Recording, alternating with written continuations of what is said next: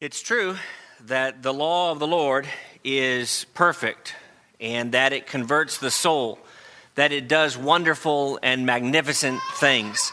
And that's why we've come together on this particular occasion this morning to worship our God, to study from His Word, because it teaches us about salvation, provides for us the way to redemption, and gives us the salvation that we can enjoy through Jesus the Christ. Invite you to open your Bibles back to 1 Corinthians, where our good brother read for us a few moments ago in chapter 11 and helping us to think about the Lord's Supper. But this time, open, if you would, to the first chapter, where we're going to spend a lot of time this morning. And we'll examine some passages that are probably familiar to you, perhaps, but maybe uh, are ones that we've skipped over before in 1 Corinthians. While you're opening there and getting settled there, thank you so much for being here. As Brother John pointed out, we have a number of visitors with us, people from all over the country, and we're so thankful for you and thankful for your presence, for joining with us with our church family today. And uh, for our members, we're glad to see you as always as well. We don't take you for granted either. We're all valuable and important, and we're all trying to do what God asks us to do. And I hope that this morning, that as we think about the cross and the message of the cross, we can appreciate the lesson and our time together today. Glad that you're here. I want to begin by just leaning very heavily on the text today, and we're going to lean very heavy on 1 Corinthians chapter 1, the second half. In the first half of the first chapter, it's a lot about division and sectarianism. And this is where you have the famous statement where Paul makes, for example, in verse 17, he says, I was not sent by Christ to baptize, but to preach the gospel, not with wisdom of words, lest the cross of Christ should be made of no effect. So he says, I want you to understand why I came, what my purpose as an apostle was and is and will be. And so we're going to begin reading in verse 18, and we're going to read down through the end of the chapter. We'll read it as we sometimes do very quickly, but then come back and make four simple observations about the text that I think are important. He says, in conclusion, the, con- the message of the cross is foolishness to those who are perishing, but to us who are being saved, it is the power of God. For it is written, I will destroy the wisdom of the wise and bring to nothing the understanding of the prudent.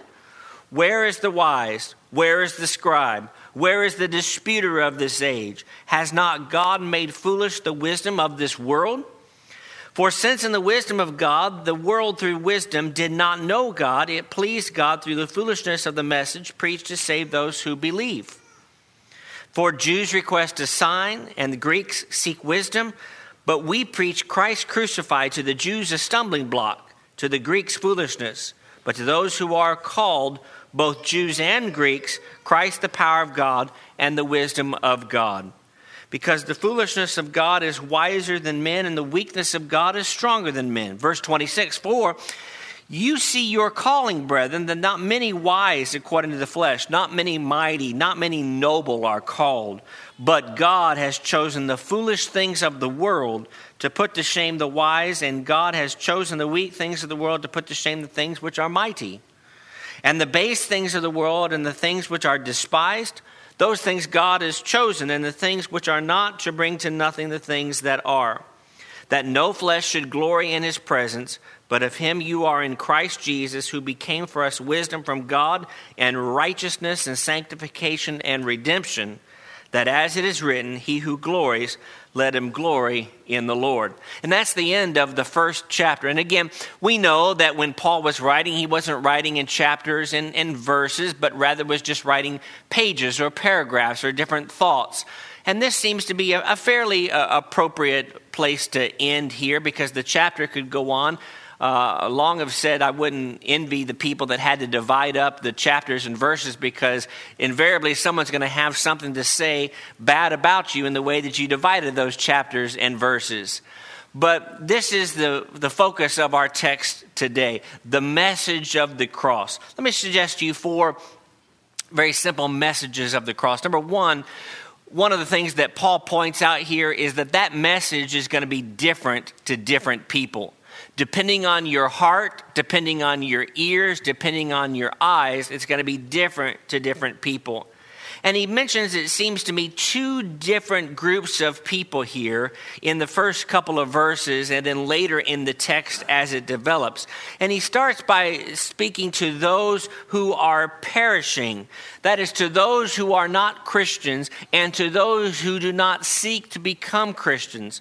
It really falls in with what we could talk about in Mark chapter 3 with those who are no longer interested in hearing what the Holy Spirit has to say. There remains no more sacrifice for them, Hebrews chapter 10 talks about. And there are people that you and I know, people that you and I love, maybe our family, maybe a friend, maybe a close coworker that you've tried to talk about spiritual things with them, you've tried to talk about church things with them, and they are just not interested. And there is virtually nothing that you can do except having planted those seeds move forward to someone who is more interested in the truth those individuals are perishing. And when they hear the cross, when they hear what you and I are doing today, it is to them a stumbling block or foolishness. Drop down to verse 23. It says, We preach Christ crucified. It is to the Jews a stumbling block and to the Greeks foolishness. Now, there's certainly something to be said about the spirit of the first century and what was going on with the Jews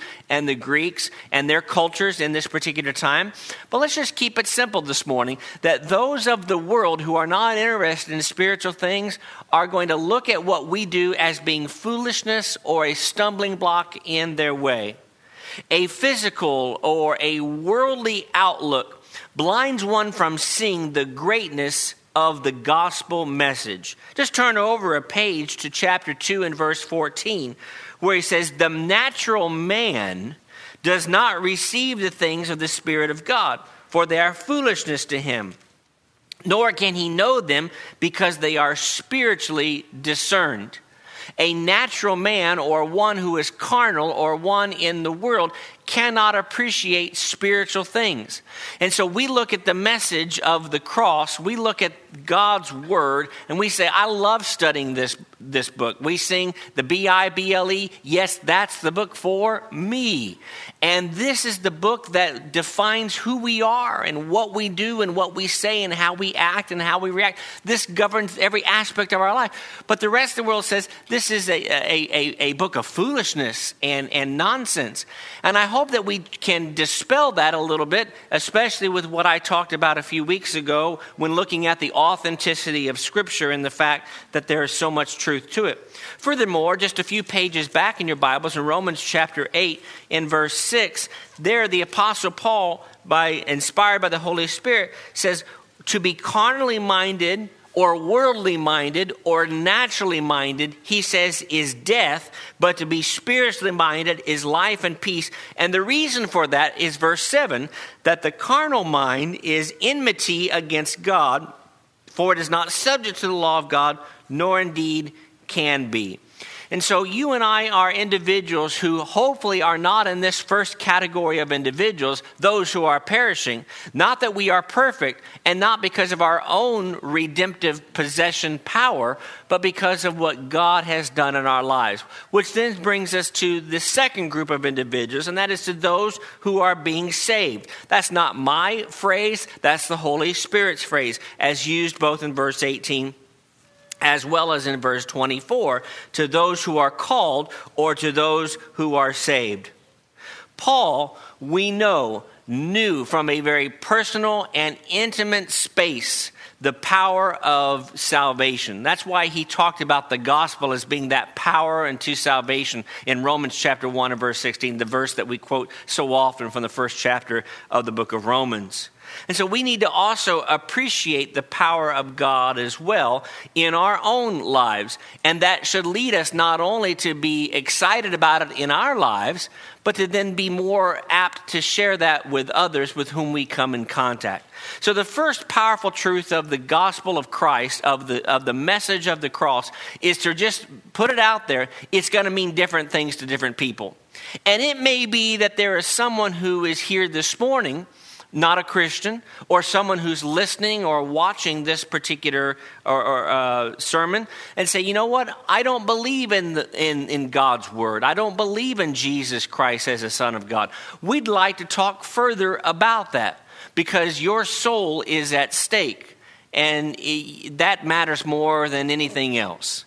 But it may be that it seems foolish to you that a bunch of people would come together on the Lord's day like this and sing songs and pray to a God that you can't see and partake of bread and drink some fruit of the vine. And you do all these different things, not just because it's ritualistic, but because it's what the Lord has commanded us to do it's going to mean different things to different people. Let me suggest, secondly, that we need to appreciate that when you think about the message of the cross as compared to man's message, there is really no comparison. Man's message disappoints. Compared to the message of the cross, man's message always fails to measure up. Not just some of the time, but all the time the message that you get that your physical education is more important, or that your academic education, maybe I should say, is more important, or that your uh, 401k is more important, or that your family status in the community is more important. All these things that the world says matter are the things that don't matter to those of us who are Christians. Not that we don't want to be well educated and, and, and talk well and speak well and, and read well. And it's not that we don't care about our status among others. We do want to be respected in the community. That's better than being not respected. And, and it's nice to have a little bit of income and a little bit of savings. But man's message is rooted in human learning. In 1 Corinthians chapter 1 verse 19 he says, "I'll destroy the wisdom of the wise and bring to nothing the understanding of the prudent." In a throwback quote to Isaiah chapter 29. But then in the very next verse, in verse 20, he says, Where is the wise? And then he says, Where is the scribe? Where is the disputer of this age? We'll talk about those three here in just a couple of seconds. Has not God made foolish the wisdom of this world? And there are people that you and I interact with who are so rooted in the wisdom of the world and they want to draw us into that kind of climate wherein we are now associated with thinking about the very next best thing or the next thing on social media or the thing on the news. But the fact is is man's message is rooted in human learning and it is a message that disappoints. Now, there's three different categories of people that I thought we might just explore for uh, two to three minutes together today. The first is those who are wise. And it seems as again going back to the era of the first century that we need to appreciate the wise Greek philosophers. Turn over, if you would, to Acts chapter 17, and you already know, as good Bible students, where we're turning in our passage here. But you remember what was happening in Acts chapter 17 that Paul was preaching to a group of people who were excited to hear something new. But that's the problem. They were only excited to hear the things that were new. They weren't excited to digest it. They weren't excited about the idea of a new life that could be found in Jesus the Christ. And so in chapter 17, down in about verse 18, certain Epicurean and Stoic philosophers encountered him and said, What does this babbler want to say? Now, that word babbler uh, is used in a number of different translations in the New King James Version, for example. Uh, some actually use the word seed picker, and that's beyond the scope of our time together today. But it's the idea that, that Paul is almost out of his mind that he's uh, picking out these seeds and that he's babbling in a way that just doesn't make sense. What does he have to say? Some said, however, he seems to be a proclaimer of foreign gods because he preached to them Jesus and the resurrection. So they took him and they brought him out to Mars Hill. May we know what this new doctrine is of which you speak? By the way, that's a good sermon title if you're looking to write a sermon. The new doctrine which you speak of. For you are bringing some strange thing to our ears. Therefore, we want to know what these things mean. And then, in a broad paintbrush of the Athenians, the Holy Spirit says that the Athenians and the foreigners who were there spent their time in nothing else but to either tell or hear some new thing. That sounds really uh, kind of cool in the world. Well, I want to hear something new and I want to learn something new and I want to be able to say something new. But the fact is, is we aren't just interested in hearing new things. In fact, those of us as Christians, we are pretty much interested in tell me the old, old story, right? Tell me the same thing over again. Tell it to me a little bit differently, maybe if you're the preacher or the Bible class teacher, but we are interested in the old story, not in new things. In fact, Galatians chapter 1 tells us that if someone comes and tells us something that is new and different from what we have heard here, which was once delivered, Jude 3, that we are not to listen to those individuals. He says, It is not for those who are wise. He says, Where is the scribe?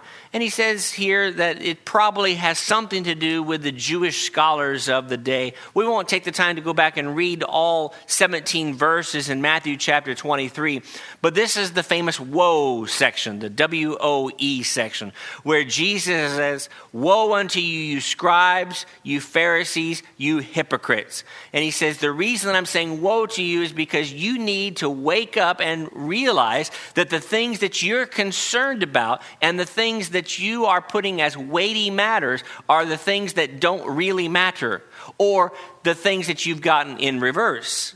Put me first, and everything else will fall into place. And then in the New King James Version, the word that is used here in verse 20 is the word disputer. Some of you might have the word debater. And that's the idea of consider, if you would, Paul's command in 2 Timothy chapter 2 and verse 16, which is the passage that came to mind for me. In 2 Timothy chapter 2 in verse 16, he says, Shun profane and idle babblings, for they will increase to more ungodliness. It seems to me that we live in a world that is filled with people who are interested in talking an awful lot about things that do not matter and we have to be the ones to rein our neighbors, our friends, sometimes our own family members back in and say, you know what, let's talk about something that really matters. And there's nothing wrong with talking about sports. There's nothing wrong with talking about the weather. There's nothing wrong with talking about the latest investment. But there's something very wrong with all that worldliness and then never getting down to the spiritual things that really matter the most. And we as a congregation and I as an individual have to be careful to make sure that that's not the extent of our conversations, all those secular things of the world, but that we are also talking about spiritual things as well. Recently had a uh, study with someone and we were talking about the idea of how are you doing spiritually? And in some ways, it's an uncomfortable question to be asked by someone, whether it be a preacher or an elder or just a, uh, a, a member of the Lord's church, which is just as vital as anybody else. How are you doing spiritually? That matters more than how you're doing physically, how you're doing financially, how your fantasy sports team is doing. That matters, all that stuff. Uh, and that may come as a surprise that it matters more than those things to those in the world, but not to those of us who are concerned with the fact that God's message matters the most. When it comes to man's message, it is concerned with some sort of physical proof or visible change. But God's message is designed to save believers, not to change them physically. For since in the wisdom of God, the world through wisdom did not know God, it pleased God through the foolishness of the message preached to save those who believe. See, you and I are doing something that is foolish in the eyes of the world.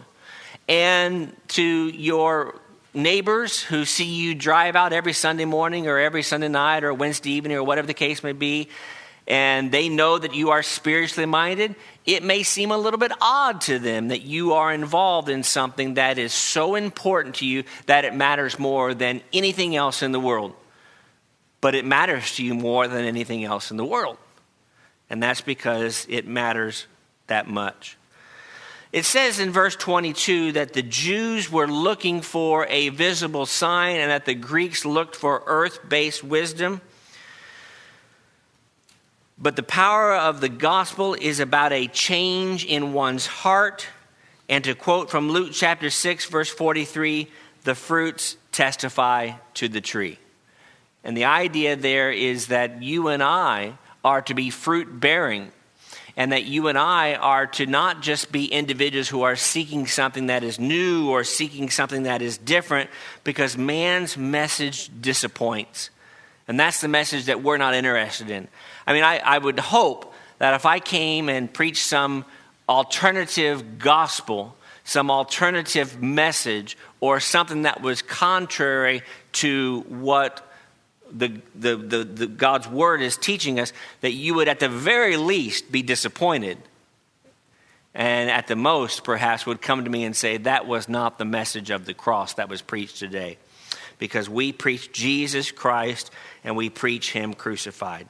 Let me suggest to you, thirdly, that we need to appreciate that the message of the cross is one for those of a humble nature. Paul here describes the kinds of people God's message impacts. And it seems to me that what he does is just nicely outline on the left the things that it doesn't involve, and on the right, as we're going to put on the screen, the things that it does involve.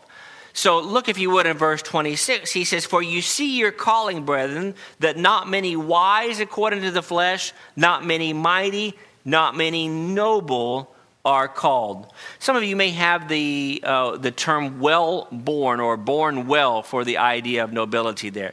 So, what happens here is you've got the wise.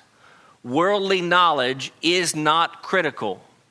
Now, that doesn't mean that we don't appreciate worldly knowledge of the world in an academic fashion.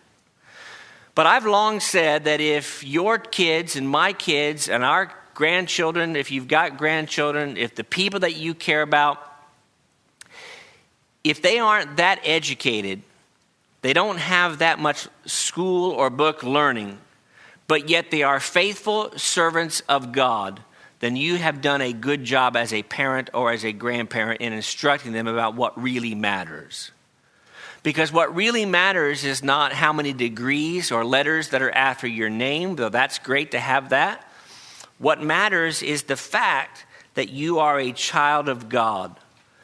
And to those of you that are parents of very young children, you will be surrounded by other parents who are talking about how smart their children are, how gifted they are, how they got into the gifted and talented program, or maybe they excelled and skipped a grade, or, you know, my little Johnny does math better than your little Susie, or whatever the case may be you know, your response probably should just be, that's wonderful. It could be, bless your heart in the South, right? But what you go home and say is, I want my child to do his math well and reading well and all that kind of good stuff, but I really want him to go to heaven because that matters more than anything else. The mighty, worldly power doesn't make us special. And you think about it, those who are powerful, those who are mighty, those who are individuals who have authority, are individuals that we look up to and we say, well, it'd be nice to have that kind of power. It'd be nice to, to be able to speak and the stock market goes up or down based on your words. It'd be nice to be able to speak in foreign nations. Uh, maybe, maybe you say, no, I, I, w- I don't want that to happen. But you understand the point that I'm making is that Paul here is saying, and the Holy Spirit is telling us those things don't matter. You could be the wisest person, you could be the most powerful person, or you could be the most noble person. Upper class doesn't make us, doesn't define us. And so, one of the great things about the gospel message is that God calls all of us to be individuals who are uh, whether we are rich or whether we are poor, whether we are mighty, whether we are not, whether we are wise or whether we're just not that smart in the ways of the world. Some of the highest quality Christians that I have known in the years, including individuals who are no longer with us, are individuals who weren't that smart academically, certainly had no power, and certainly did not come from the upper class. Now, that doesn't mean that those who are in the upper class are individuals who are predisposed to not be faithful to God. There are warnings about those who come from money.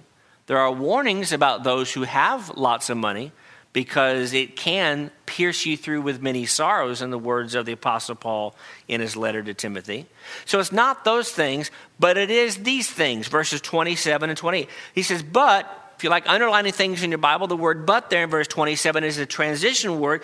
God has chosen. What has He chosen? He's chosen the foolish things of the world to put to shame the wise. He's chosen the weak things of the world to put to shame the things which are mighty. And He's chosen the base things or the insignificant, lowly, humble things which are despised. Those things God have chosen, has chosen, and the things which are not to bring to nothing the things that are. So, just real quickly here, he's chosen the foolish who would believe in an invisible God, some might say. He's chosen the weak or the feeble, those who are unable to thrive. You think about the people that Jesus interacted with on a day to day basis. It was often the weak, the feeble, those who were unable to thrive, those who had physical uh, maladies that were oftentimes associated with the fact that they were involved in some kind of sin, or, as we see famously in one of the Gospels, your parents were involved in sin, perhaps, and that's why you are the way that you are. The base, sometimes the word that is used there is cowardly. And then, fourthly, the despised, those who are of no account. You see here that God's message is for the humble for the simple, for those who are not special in the world's sight. I don't want to be too much of a disappointment in terms of this next point, but when you and I, let me, let me, let me, uh, let me take you out of it. Let's just talk about me. I don't know at what point I'll be laid to rest. Probably sometime in the next 40 to 50 years. I'm probably halfway through my life you know, if you think of life expectancy, you know, somewhere around 79 in the United States. So if that's the case, well, I'm, I'm, I'm halfway there. Well, but when I die, my family will care. If it happens sometime soon, I'd like to think that some of you would care. You probably would. You would notice, maybe. But 50 years after the case, or 100 years after the case, I can tell you, no one's going to remember me. No one's going to think about me. I'll just be laying in a graveyard somewhere 100 years from now. And that's not a bad thing. I'm not worried about that. Because life on earth is not about life on earth, it's about preparing for the life that comes hereafter.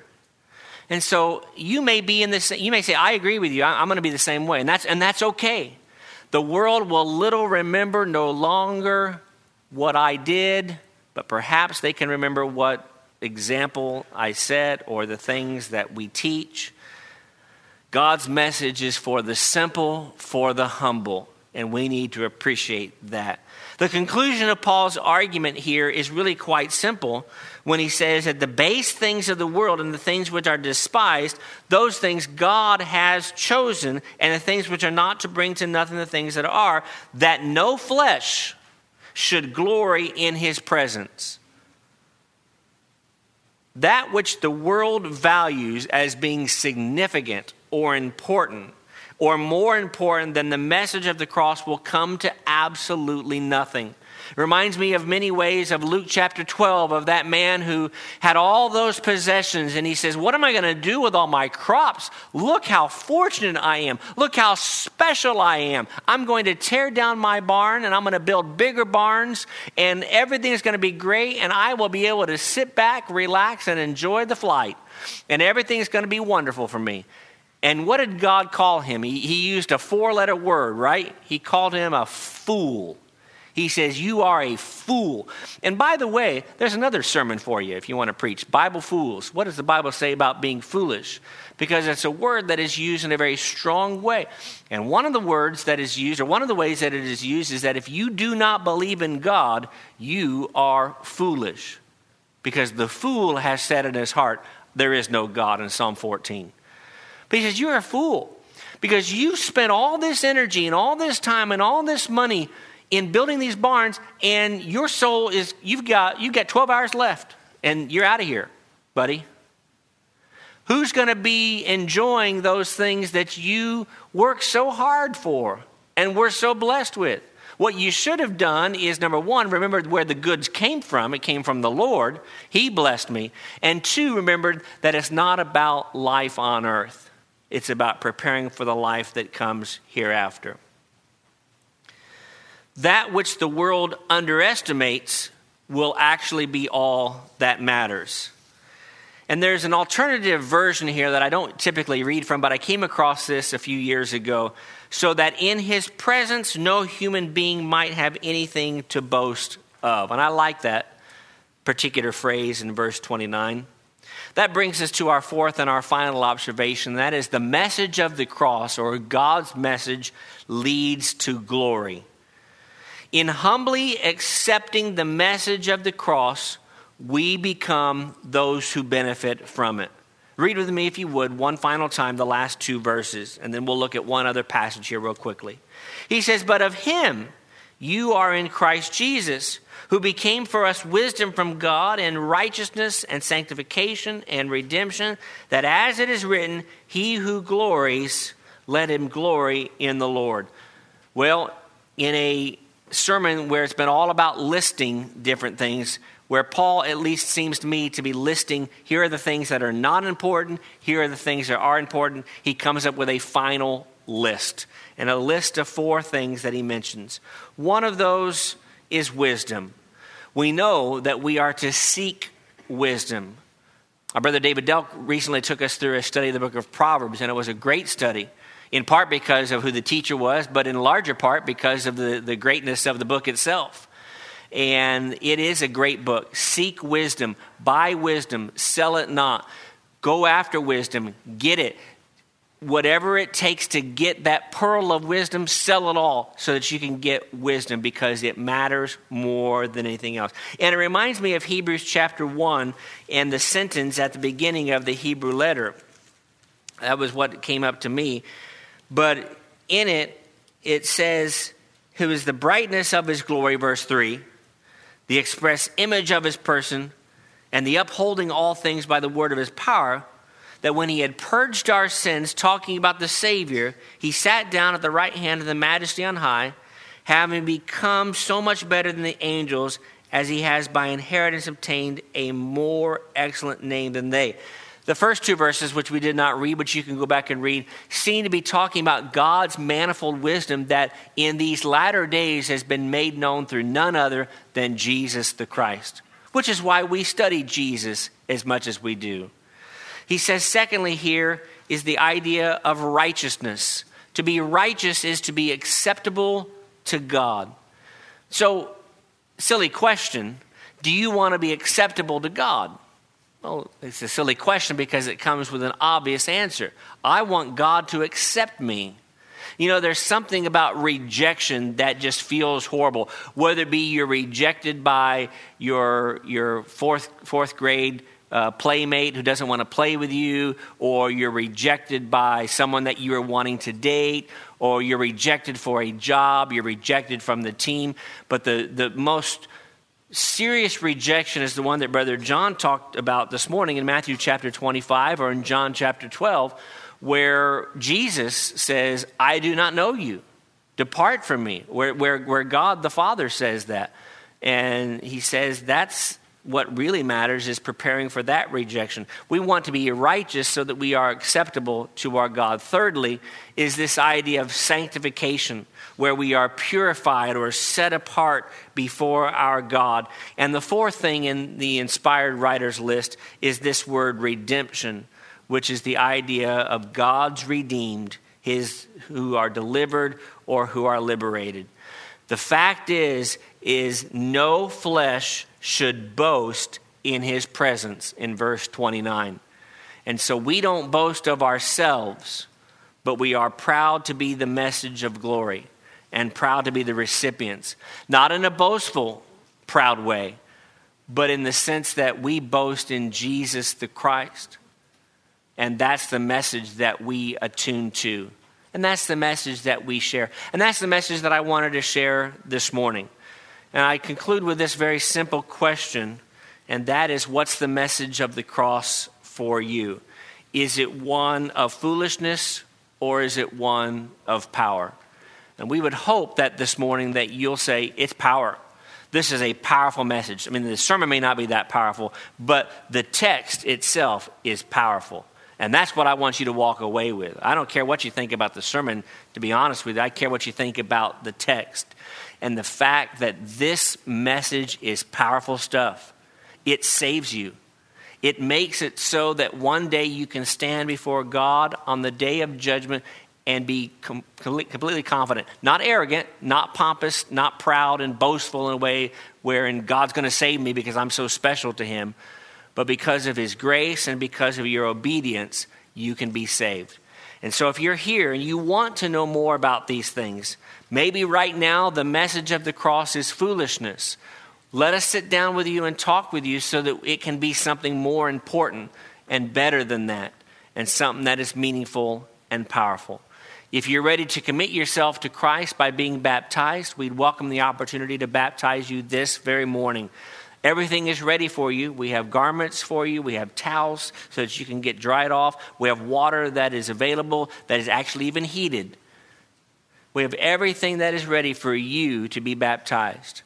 And so there's no reason for you not to do so if that's something that you've yet to do.